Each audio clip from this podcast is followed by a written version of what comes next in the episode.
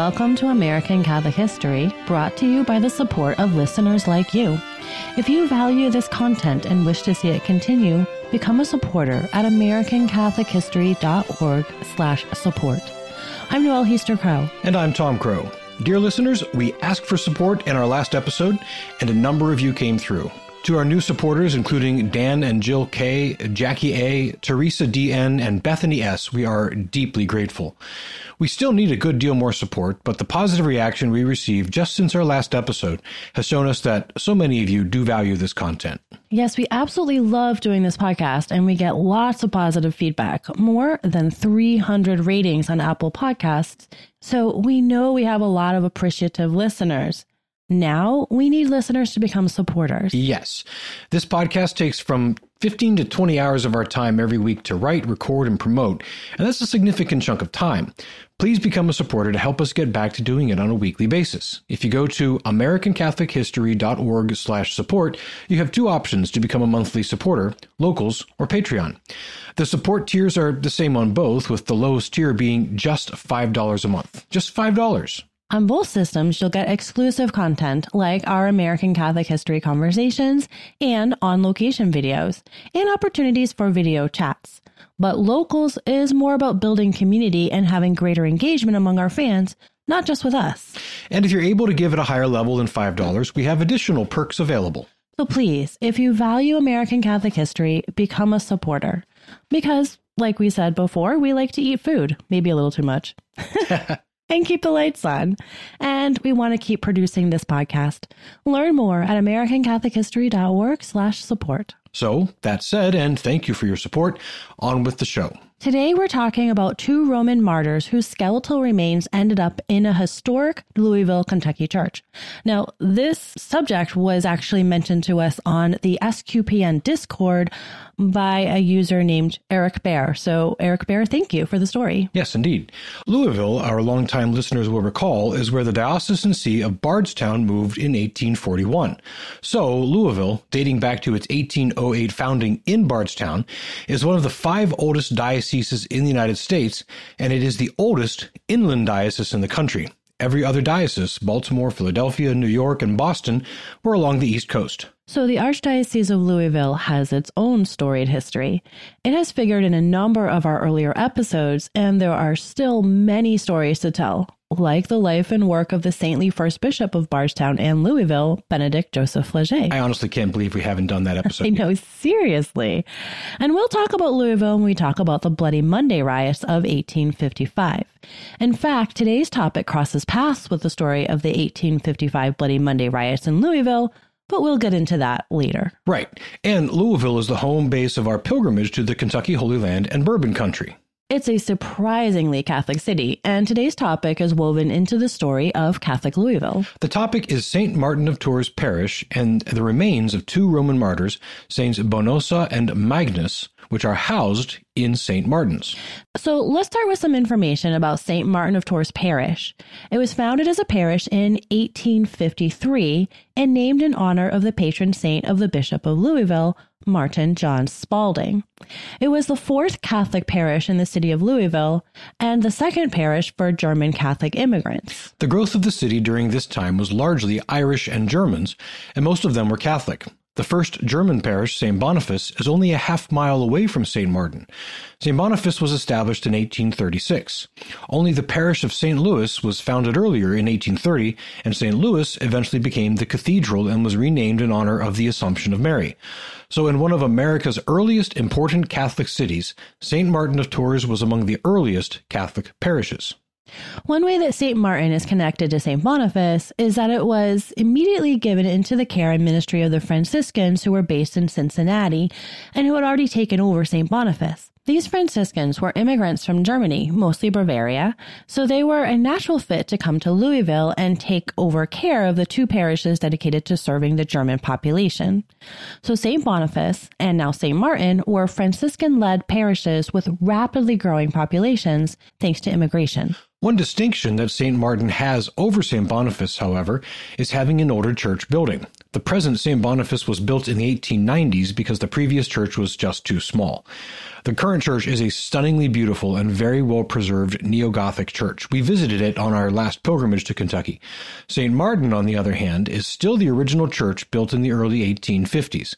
This means that it, along with the present Cathedral of the Assumption, which was also built in the early 1850s, are two of the very few public buildings in Louisville that predate the Civil War. But St. Martin almost didn't make it to the Civil War. No, St. Martin was only two years old when it was nearly burned down. In 1855, our old pals, the Know Nothings, became greatly alarmed by the rapid increase of the Catholic population of Louisville. They didn't want Catholics voting because they believed that Catholics would simply vote exactly as the Pope wanted them to, and eventually the Pope would come and take over America and make it his new headquarters. The Know Nothings have featured in a few previous episodes. They tarred and feathered Father John Bapst in Maine. They stole and busted up the Pope's Stone, a slab of marble that Pope Pius IX sent over to be included in the Washington Monument. In 1844 in Philadelphia, they rioted and burned down lots of Catholic homes, businesses, and two churches, just because Catholics wanted to use a Catholic Bible in the public school education. And their successors, the Ku Klux Klan, certainly did their share of anti Catholic activity, including gunning down Father James Coyle in cold blood in Birmingham, Alabama. Well, in 1855, the Know Nothings in Louisville wanted to stop Catholics from voting, and they feared that Catholics were stockpiling weapons in St. Martin's. So they did the natural thing. They rioted, burned down a lot of Catholic homes and businesses, and tried to burn down St. Martin. Hundreds were injured and 20 were killed. That was the Bloody Monday riot, which you mentioned before. We'll do a more in depth episode on that in the future, but for our purposes, we'll just leave it there.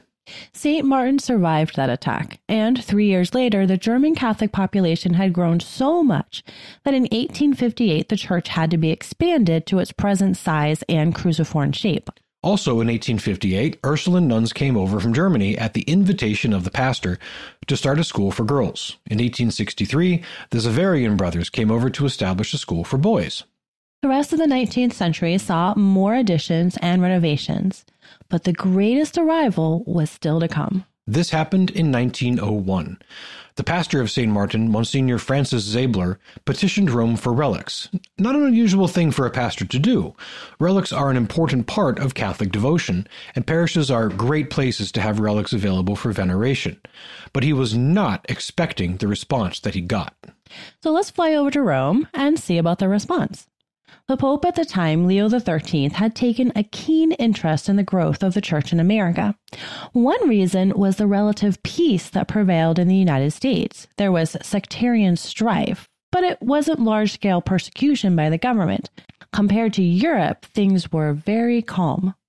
So he was only too happy to fulfill this request for relics, as he suddenly had a great need to find places outside of Italy to send relics for safekeeping. Yes, this was because by the turn of the 20th century, the Italian peninsula had been unified into the Kingdom of Italy. For centuries, the peninsula had been governed by a patchwork of kingdoms and republics, with the Papal States dominating the middle portion of the peninsula. But Italian nationalism and some very effective leaders brought about a unification of the peninsula under the new Kingdom of Italy. In 1870, Rome itself fell to the Italians, though they stopped at the Leonine Wall, which rings Vatican City. That tiny patch of land they left to the Pope.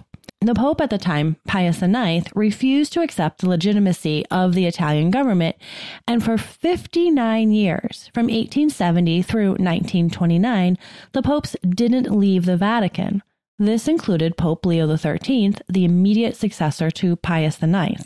The Italian kingdom had a very anti Catholic streak, and as it conquered territory, it suppressed religious communities and confiscated or destroyed church property. We talked about this before when we talked about how U.S. President Chester A. Arthur had intervened to prevent the Italian government from taking over the North American College Seminary building. In that case, Americans were living in a church owned building that the Italian government intended to seize. Through some quick international telegraphy and the involvement of Jacob Astor, the Italian government left that building alone thanks to the intervention of President Arthur. Well, one building that didn't enjoy American protection was an abbey of Cistercian nuns in the town of Anagni, about 40 miles east of Rome. This abbey had been home to the skeletal remains of two third or 4th century Roman martyrs, Bonosa and Magnus. Tradition holds that St. Bonosa was a Christian and a virgin, and she was condemned to death for her faith. It happened either during the persecution of Emperor Septimius Severus in the early 3rd century or during the persecution of Diocletian in the early 4th century. Either way, Bonosa was facing her death, and a centurion named Magnus was moved by her witness. Magnus either professed a conversion to Christianity right there and was thus sentenced to death with her, or he actually jumped into the arena to save her life and was also himself killed. Either way, tradition holds that they were martyred together. Their bodies were interred next to one another in the catacombs of Ponciani. As with so many early Roman martyrs, the definite details of their lives are not known, but their status as revered martyrs of the early church was unquestioned and they remained in peaceful repose in the catacombs until 1700. That year, a new Cistercian abbey opened in the town of Anagni, east southeast of Rome. Anagni had a long history of papal attention, whether as a place of respite or being used as the site of official actions. It was close to Rome, but secluded up in the hills. So when the Cistercians opened their abbey, Pope Clement XI authorized transferring the skeletons of Bonosa and Magnus to be venerated in the Cistercian abbey there in Anagni. Bonosa and Magnus remained in that abbey under papal protection for nearly 200 years. But when the papal states fell and the forces of Italy came along, those old bones needed a new home, lest they fall into rough hands. And once again, America came through, not by saving the building, but providing a place where the relics would be safe from anti Catholic marauders. Now, if this sounds familiar to our longtime listeners, it should. A similar thing had happened just a few decades earlier in the German speaking parts of Europe. Nationalist fervor brought about wars of unification. Anti Catholic policies required the confiscation and destruction of lots and lots of church property. One of the most important men saving relics in that case was Father Suitbert Mollinger, a Belgian priest who was a pastor in Pittsburgh. He used his family money and connections to rescue thousands of relics. His collection became so vast that he built St. Anthony Chapel near his parish to house them all. That collection now numbers over 5,000 relics, and it is the largest collection of relics outside the Vatican. We told that story in a previous episode. Well, this is another case like that. Relics were threatened. A Catholic church in America was willing to take them in. So the relics were sewn into bags and shipped across the ocean to fulfill the request of Monsignor Zabler. We should note that it isn't clear that the Cistercian abbey in Anagni ever was suppressed or sacked. In fact, the Cistercian order still uses it as their mother house. So even if they were suppressed for a time or the building confiscated, it didn't last and the building clearly wasn't destroyed. So it's possible that Bonosa and Magnus would have remained safe there, but Pope Leo XIII couldn't take a chance. He had them packed up and shipped over the ocean just to be sure. The holy skeletons were received with great reverence. They were dressed in royal garments. Crowns, symbolizing their martyrdom, were placed above their skulls, and they were displayed in repose in glass front sarcophagi under side altars in St. Martin. And there they rested in veneration, unbothered for more than 100 years. In 2012, during a restoration of St. Martin of Tours, the sacred relics were exhumed once again. The badly deteriorated 111 year old garments were replaced with new garments. Then, amid the pomp and splendor of a fully decked out solemn high mass in Latin, as appropriate for these Roman martyrs who likely spoke Latin, they were reinterred in a new sarcophagi, safe for another century of public veneration. But before they were reinterred, an archaeologist from the University of Louisville named Philip DiBlasi was given the opportunity to study them. He determined that the female skeleton was of a woman of about 24 years old and she was 100% Caucasian. The male skeleton was of a man of mixed African and European descent and in his late 40s. So, while absolute confirmation is impossible, these findings are consistent with the tradition about who they are and what they did. So, that's how two Roman martyrs came to be interred in a Louisville church. And if you join us on our next pilgrimage to the Kentucky Holy Land and Bourbon Country, you'll have the opportunity to pray at their tombs. This has been American Catholic History. If you enjoy American Catholic history, please become a supporter. We've got great perks for supporters, including exclusive content, books, mugs, and personal conversations. Get information on how to become a supporter and the perks at americancatholichistory.org slash support. Also, on our website, sign up for our newsletter, learn more about the Roman martyrs in Louisville, Kentucky, see about our pilgrimages, and find other episodes that you might be interested in. We love getting your feedback and suggestions for episodes. You can email us at feedback at americancatholichistory.org, find us on Facebook at facebook.com slash American Catholic History, on Instagram at ACH underscore podcast, or follow us on Twitter at ACH1513. I'm Noelle Heaster Crow. And I'm Tom Crow. Thank you once again for joining us on American Catholic History, made possible by listeners like you.